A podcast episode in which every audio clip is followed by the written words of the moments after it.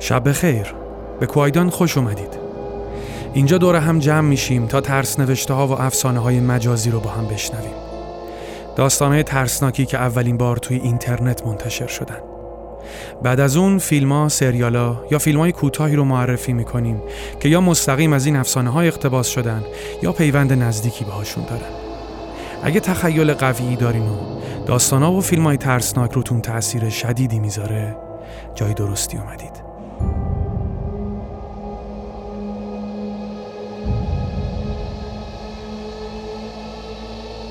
قسمت اول، آزمایش خواب در روسیه.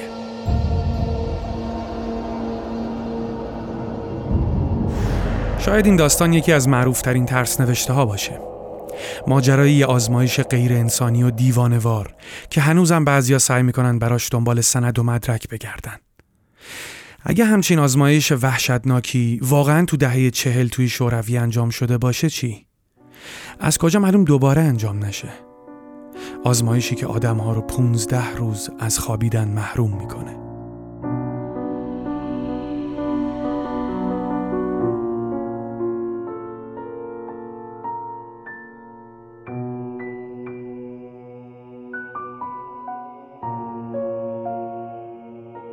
پژوهشگرای روسی تو اواخر دهه چهل پنج نفر رو توی یه آزمایش به مدت پونزده روز با استفاده از یه گاز محرک اعصاب بیدار نگه داشتن. از اونجایی که گاز تو دوزای بالا سمی بود، سوژه ها توی یه محیط ایزوله نگهداری می شدن و سطح اکسیژن خونشون به طور لحظه‌ای سنجیده می شد تا گاز منجر به مرگشون نشه. این آزمایش قبل از تولید دوربینای مداربسته انجام می شد و برای رفتار سنجی سوژه ها فقط از یه میکروفون و چند تا پنجره شیشه‌ای به ضخامت پنج اینچ واسه دیدن داخل محفظه استفاده می شد.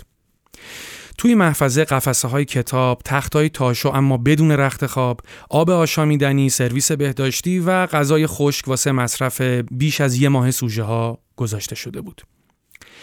همه سوژه‌ها زندانیای سیاسی بودند که تو دوران جنگ جهانی دوم معاند حکومت شناخته شده بودند. پنج روز اول همه چیز عادی بود.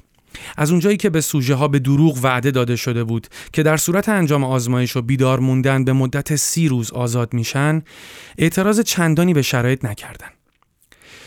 مکالمه ها و فعالیت های اونا دائم نظارت میشد و سوژه‌ها مدام در مورد حوادث آسیبزایی صحبت میکردن که تو گذشته تجربه کرده بودن.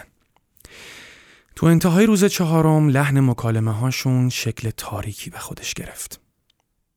بعد از پنج روز شروع به شکوه و شکایت از محفظه و اتفاقاتی کردند که کارشون رو به اینجا رسونده بود و علائم روانپریشی و سوء ظن شدید نشون دادن. دست از حرف زدن با همدیگه کشیدن و یکی بعد از دیگری شروع به زمزمه کردن داخل میکروفون رو به آینه‌های یه طرفه محفظه کردن. به طرز عجیبی خیال می‌کردن با لو دادن همرزماشون که با اونها تو همون محفظه حبس شده بودن میتونن اعتماد آزمایش کننده‌ها رو جلب کنن. آزمایش کننده ها اول احتمال دادن که این رفتارها باید اثرات جانبی گاز باشن. بعد از نه روز یکی از اونا شروع به جیغ کشیدن کرد. سه ساعت تمام در طول اتاق راه رفت و تا نفس داشت از ته دل جیغ کشید تا اونجا که دیگه نایی واسه جیغ زدن نداشت و فقط ناله های خفیفی ازش در می اومد. آزمایشگرها فکر کردن قطعاً تارهای صوتیشو نابود کرده. عجیب ترین چیز در موردش واکنشی بود که همبنداش به رفتارش میدادن یا در واقع نمیدادن. اونا همچنان تو میکروفونا پچ پچ میکردن تا نفر دومم به جیغ کشیدن افتاد. سه زندانی که هنوز به مرز جیغ کشیدن نرسیده بودن، کتاب‌های توی محفظه رو دونه دونه پاره میکردن، به مدفوع آغشته میکردن و با اونها پنجره ها رو به آرومی میپوشوندن. ناگهان صدای جیغ متوقف شد و زمزمه‌های داخل میکروفونم قطع شد.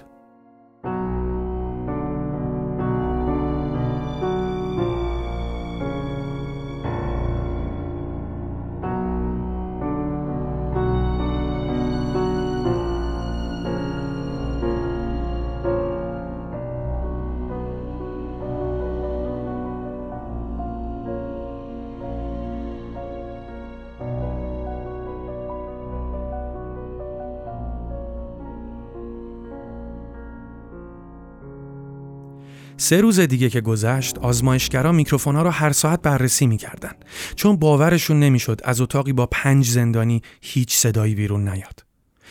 مصرف اکسیژن محفظه میگفت هر پنج سوژه زندن. در واقع مصرف اکسیژن اونا با پنج آدم در حال فعالیت جسمی سنگین برابری می‌کرد.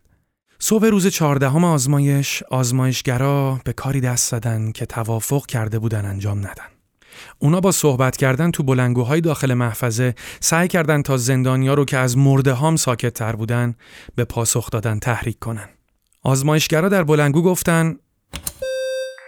ما برای امتحان کردن میکروفونا میخوایم در محفظه رو باز کنیم. از در اتاق فاصله بگیرین و به شکم روی زمین دراز بکشید. در غیر این صورت بهتون تیراندازی میشه. در صورت همکاری یکی از شما بی قید و شرط آزاد میشه. در کمال حیرت و تعجب صدای آرومی از طریق میکروفون توی اتاق گفت: ما دیگه نمیخوایم آزاد بشیم. بحث بین محققا و نیروهای سرمایه‌گذار ارتشی بالا گرفت. اونا که با صحبت کردن و وعده آزادی موفق به دریافت واکنش از زندانیان نشده بودن، تصمیم گرفتن که نیمه شب پانزدهمین روز آزمایش محفظه رو باز کنن. توی موعد مقرر گاز محرک از داخل محفظه مکش شد و هوای تازه به اون تزریق شد. ناگهان یه صدایی از توی میکروفون شروع به داد و فریاد کرد. سه نفر از اونا التماس می‌کردن و محققان رو قسم می‌دادن که گاز رو برگردونن. در محفظه باز شد و چند سرباز به داخل فرستاده شدند تا سوژه‌های آزمایش رو بیرون بیارن. سوژه‌ها ناگهان شروع به جیغ و شیون کردن و سربازا هم با دیدن صحنه داخل محفظه از ترس فریاد کشیدن. چهار نفر از زندانیا هنوز زنده بودن. اگرچه نمیشه به حالتی که اونا داشتن کلمه زنده رو نسبت داد.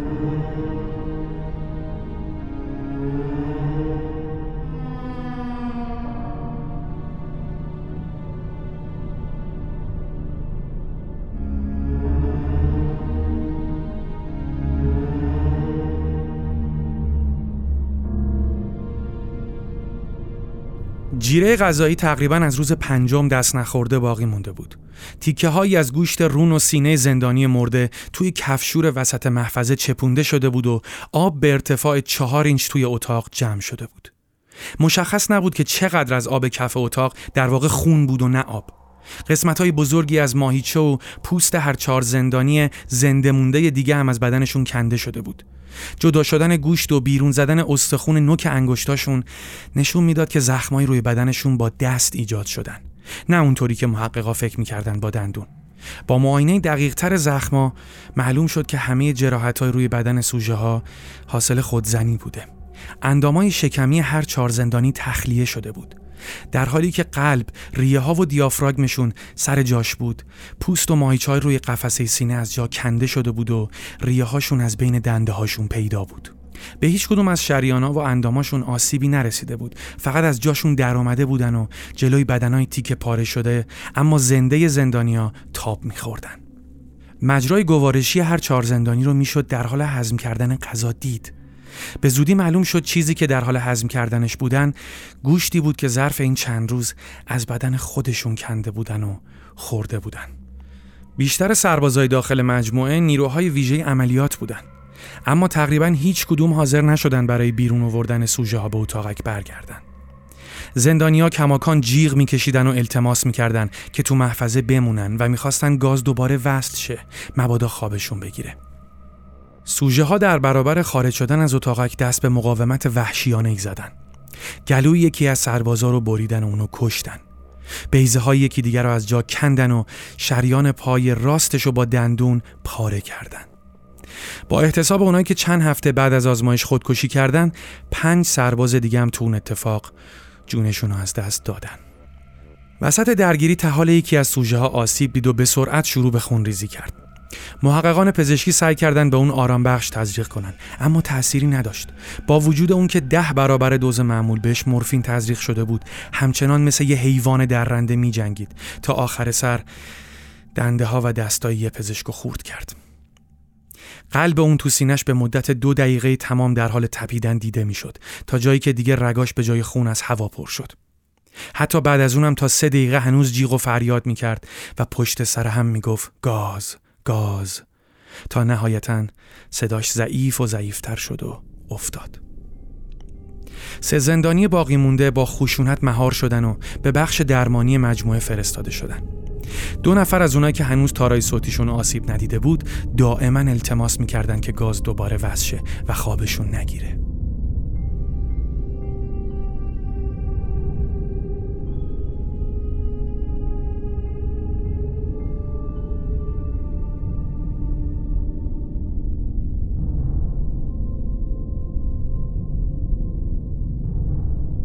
سوژه‌ای که بیشترین آسیب رو دیده بود به تنها بخش جراحی که تو مجموعه بود منتقل شد.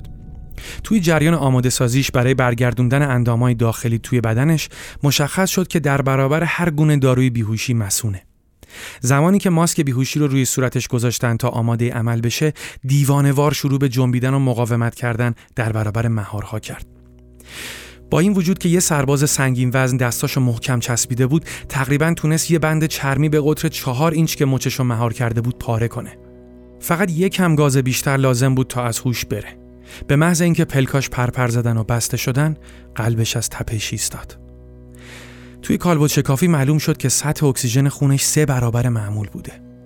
قسمت‌هایی از ماهیچه‌ش که هنوز به استخوناش وصل بودن به شدت آسیب دیده بودن و در حین مقاومت در برابر بیهوشی نه تا از استخوناش شکسته بود.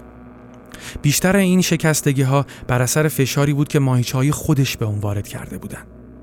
بازمانده دوم همون کسی بود که اول از همه شروع به جیغ و فریاد کرده بود. تارای صوتیش از بین رفته بودن و توانایی التماس کردن یا اعتراض به عملو نداشت. اون تنها با حرکت شدید و ناگهانی سرش به گاز بیهوشی اعتراض میکرد. وقتی یکی از جراحا برخلاف میلش پیشنهاد داد که جراحی رو بدون بیهوشی انجام بدن، سرش رو به نشونه تایید تکون داد و در تمام طول شش ساعت عمل و بخیه کردن باقی مونده پوستش حتی تکونم نخورد. پزشک مسئول جراحی بارها تکرار کرد که از نظر پزشکی هنوز احتمال زنده موندن اون وجود داره. یکی از پرستارها که توی انجام جراحی کمک میکرد با وحشت زدگی گفت هر دفعه با بیمار چشم تو چشم میشد لباش رو میدید که حالت خنده به خودش میگرفت. بعد از اینکه عمل تموم شد، سوژه به جراح نگاه کرد و به خسخس شدیدی افتاد و تلاش کرد یه چیزی بگه. جراح که فکر میکرد بیمار میخواد چیز مهمی بهش بگه، قلم و کاغذ آورد تا حرفشو بنویسه. بیمار یه جمله ساده نوشت: بازم ببر. سوژه های دیگه همین جراحی رو بدون بیهوشی و بی‌حسی پشت سر گذاشتن. البته که لازم بود داروی فلج کننده برای طول عمل بهشون تزریق بشه. جراح امکان نداشت بتونه در حالی که بیمارها پشت سر هم مثل دیوونه ها میخندن کارشو انجام بده. زمانی که دارو روشون اثر میکرد، فقط میتونستن چشماشون رو حرکت بدن و فقط با حرکت چشم محققا رو دنبال میکردن.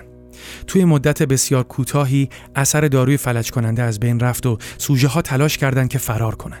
به محض اینکه قدرت تکلمشون برگشت، دوباره درخواست کردند که گاز بهشون وصل بشه. محققا دلیل خودزنی و بیرون ریختن دل و روده ها و خواستن گاز رو از اونها پرسیدن.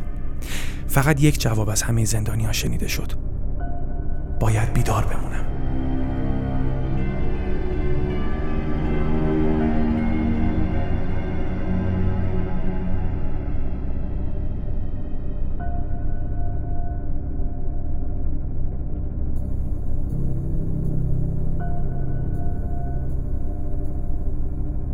مهار زندانیا رو محکم کردن و اونا رو به اتاقک برگردوندن تا ببینن باید باشون چی کار کرد.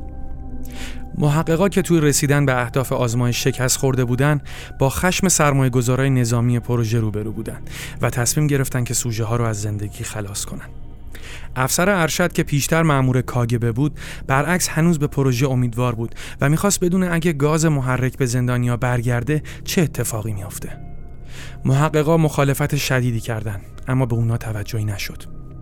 برای آماده سازی مجدد سوژه ها و برگشتنشون به محفظه، اونا رو به دستگاه سنجش نوار مغز مجهز کردند و مهار اونها برای مقاومت طولانی مدت تقویت شد. هر سه زندانی بعد از اینکه فهمیدن قرار گاز محرک برگرده، به طرز عجیبی دست از تکاپو برداشتن. معلوم بود تو این مرحله برای بیدار موندن حد اکثر تلاش خودشونو میکنن. یکی از اونا که هنوز صداش از بین نرفته بود، بیوقفه و با صدای بلند وزوزه میکرد. سوژه لال شده با تمام قدرت پاهاشو چپ و راست به چرم مهار فشار میداد تا روی یه چیزی تمرکز کنه و خوابش نگیره. سوژه دیگه سرش رو از روی بالش بلند کرده بود و به سرعت پلک میزد. مورد آخر که سنجش نوار مغزش زودتر از بقیه آغاز شده بود، محققا رو حیرت زده کرد. نوار مغزش بیشتر اوقات طبیعی بود، اما یه جاهای ناگهان به طرز توجیه ناپذیری متوقف میشد. انگار که زندانی به طور تناوبی دچار مرگ مغزی میشد و دوباره به حالت طبیعی برمیگشت. در حالی که محققا به تومار کاغذ نوار مغزی چشم دوخته بودن، تنها یکی از پرستارا دید که پلکای سوژه بسته شد و سرش روی بالش افتاد. نوار مغزش به سرعت به حالت خواب عمیق تغییر کرد و بعد برای آخرین بار خط صاف شد و همزمان قلبش ایستاد. آخرین سوژه‌ای که صدا داشت شروع به جیغ و فریاد کرد که فوراً به اتاقک برگرده. نوار مغزی اونم مثل سوژه‌ای که با خوابیدن مرده بود، همون سکته‌های کوتاه نشون میداد. فرمانده دستور داد هر دو سوژه به همراه سه نفر از محققا توی اتاقک حبس بشن. یکی از محققا که اسمش برده شده بود، ناگهان اسلحه‌شو کشید و یه گلوله وسط پیشونی فرمانده خالی کرد. بعد اسلحه رو رو سر زندانی لال گذاشت و مغزشو بیرون ریخت. در حالی که همه کادر پزشکی و محققای دیگه از اتاق فرار می‌کردن، نوک اسلحه رو به سمت تنها سوژه‌ای باقی مونده گرفت. بعد رو به زندانی فریاد زد: من اینجا زندانی نمیشم، اونم با تو. تو چی هستی؟ بگو ببینم. سوژه لبخند زد: واقعا یادت رفته؟ ما خود شماییم. ما همون جنونی هستیم که درون شما هست و هر لحظه التماس میکنه از تو اون ذهن وحشیتون بیرون بیاد. ما همون چیزی هستیم که شبا از خودتونم مخفیش میکنین. همون چیزی که با زور آرام بخش موقع خواب درون خودتون خفش میکنین مبادا آزاد بشه. محقق مکسی کرد. بعد قلب زندانی رو نشونه گرفت و ماشه رو کشید. نوار مغزی بیمار در حالی متوقف شد که اون داشت با صدای ضعیفی میگفت: تو هم آزاد شدی.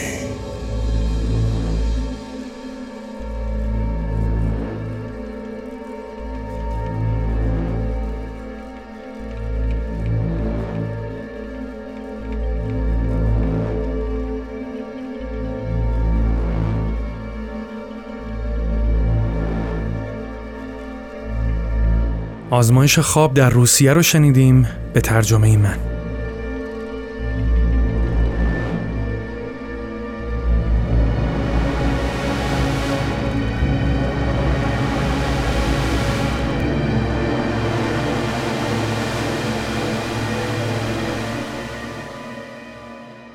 بحث بر سر منشأ این ترس نوشته زیاده.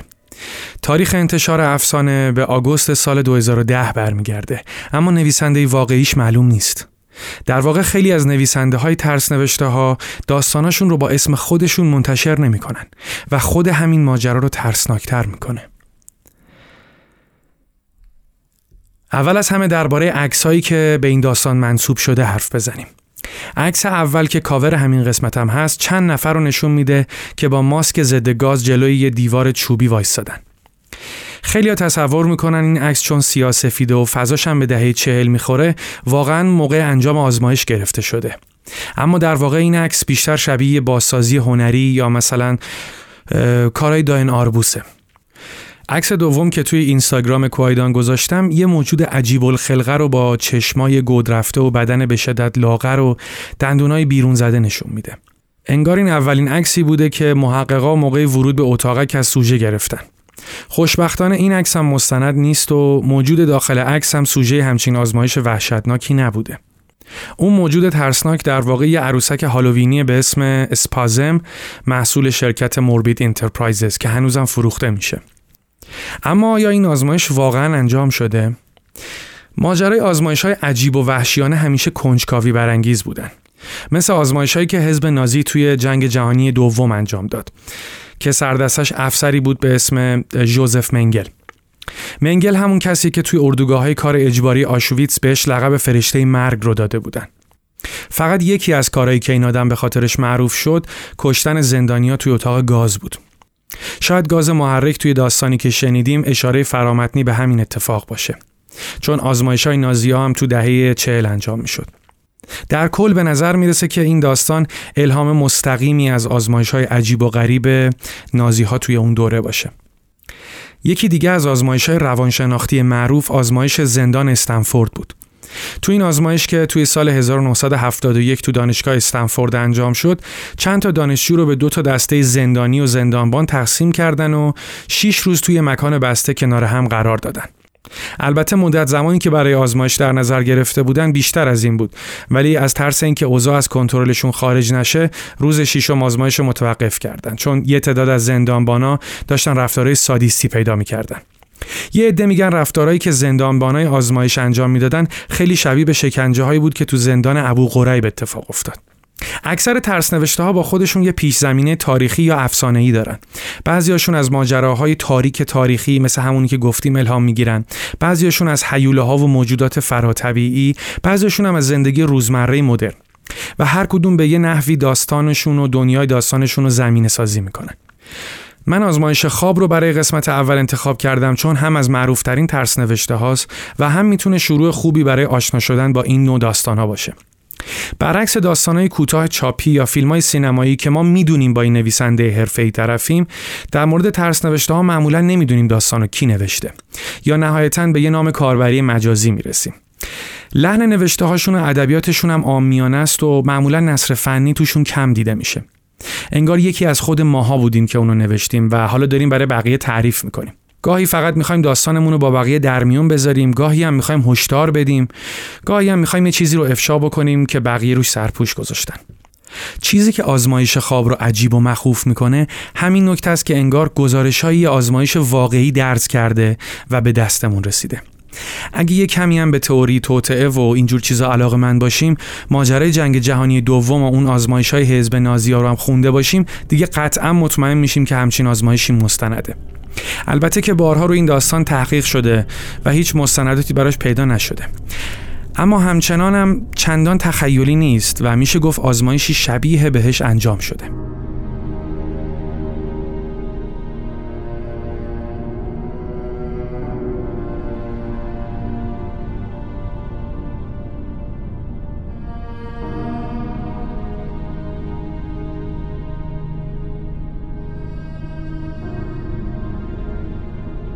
تو سال دو هزار و هفت روسیه، چین و آژانس فضای اروپا تصمیم میگیرن برای مأموریت فرستادن انسان به مریخ روی فضانوردا یه سری آزمایش انجام بدن. البته که هیچ وقت زمانی برای انجام این مأموریت فضایی تعیین نمیشه، ولی آزمایش‌ها از سال دو هزار و هفت تا دو هزار و یازده انجام میشن و نتایجشون هم منتشر شده. میزبان این آزمایش مؤسسه اختلالات زیست پزشکی آکادمی علوم روسیه بود و محل آزمایش هم همونطور که حدس میزنید مسکوی روسیه.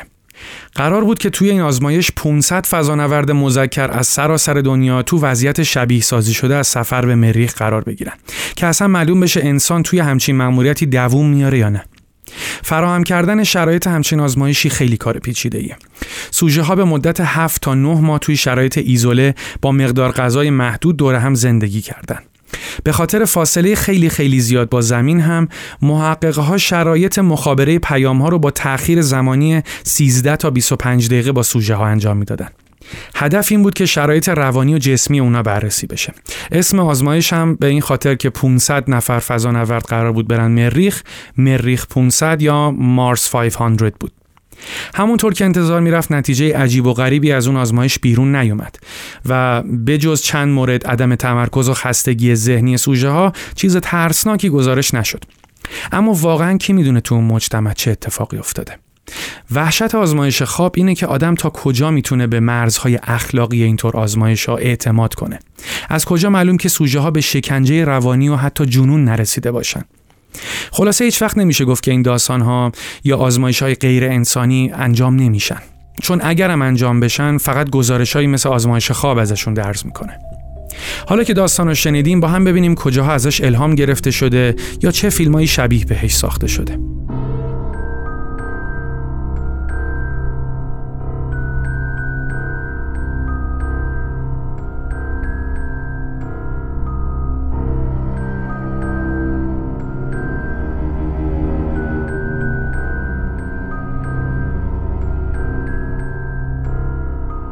ترس نوشته‌ها برای خیلی از نویسنده‌های حرفه‌ای هم جذابن.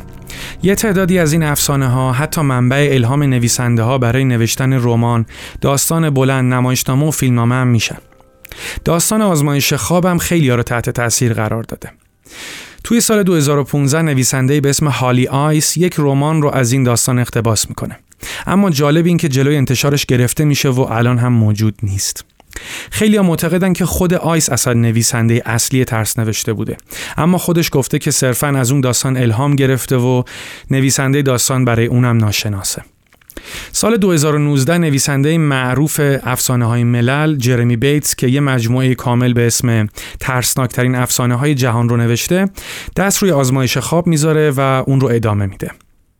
شخصیت اصلی رمان اون دکتر روی والیس که یه استاد روانشناسیه، توی سال دو هزار و هجده میخواد همون آزمایش مخوف رو توی یه ساختمون در حال تقریب تو دانشگاه برکلی بازسازی کنه و همونطور که از روند ماجرا حدس میزنید اوضاع از کنترلش خارج میشه. اقتباس سینمایی از آزمایش خوابم ماجرای عجیبی داره. ساخت اولین فیلم بر اساس این داستان تو سال دو هزار و هجده شروع شد. اسمش قرار بود سلیپ اکسپریمنت یا همون آزمایش خواب باشه. نویسنده و کارگردان این فیلم یه فیلمساز جوون ایرلندی به اسم جان فارلی بود که تریلر رسمی فیلم رو هم توی سال دو هزار و هجده روی فیسبوک منتشر کرد و خیلی هم پربازدید بود. انتشار فیلم تا همین امسال طول کشیده و هنوزم اکران نشده. تریلر این فیلم که لینکش رو توی توضیحات این اپیزود براتون میذارم، تنها چیزیه که بعد سه سال ازش منتشر شده. یه قسمت‌هایش رو با هم بشنویم. Thank you all for volunteering to take part. As you know, this experiment is being conducted for research purposes, and your prison sentence will be spared if you comply to the requirements of the experiment. I will go over some rules and requirements for your stay here over the next thirty days. You must stay awake for the next thirty days. You must complete all mental and physical activities each day. You must not ever lay a finger on a fellow inmate. If you do not wish to take part in the experiment, this is your last chance to say so, as you will not be allowed to leave once we begin.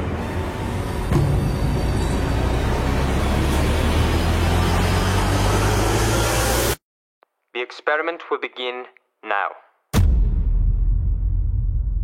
اما اقتباس از آزمایش دیگه‌ای که اول بحث بهش اشاره کردیم، یعنی آزمایش زندان استنفورد، موفق‌تر بوده.